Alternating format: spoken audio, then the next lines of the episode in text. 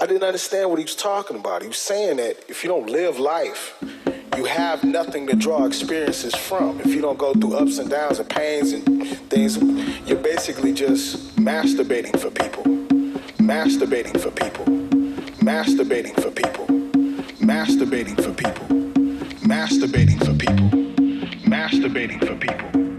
Masturbating for people. Masturbating for people. Masturbating for people. Masturbating for people. Masturbating for people.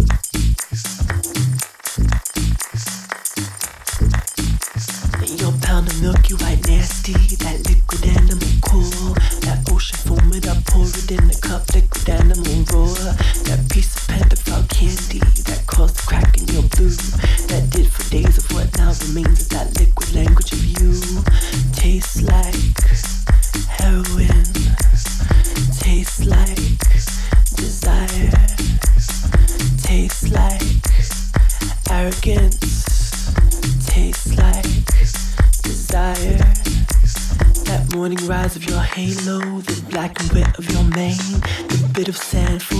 Man, the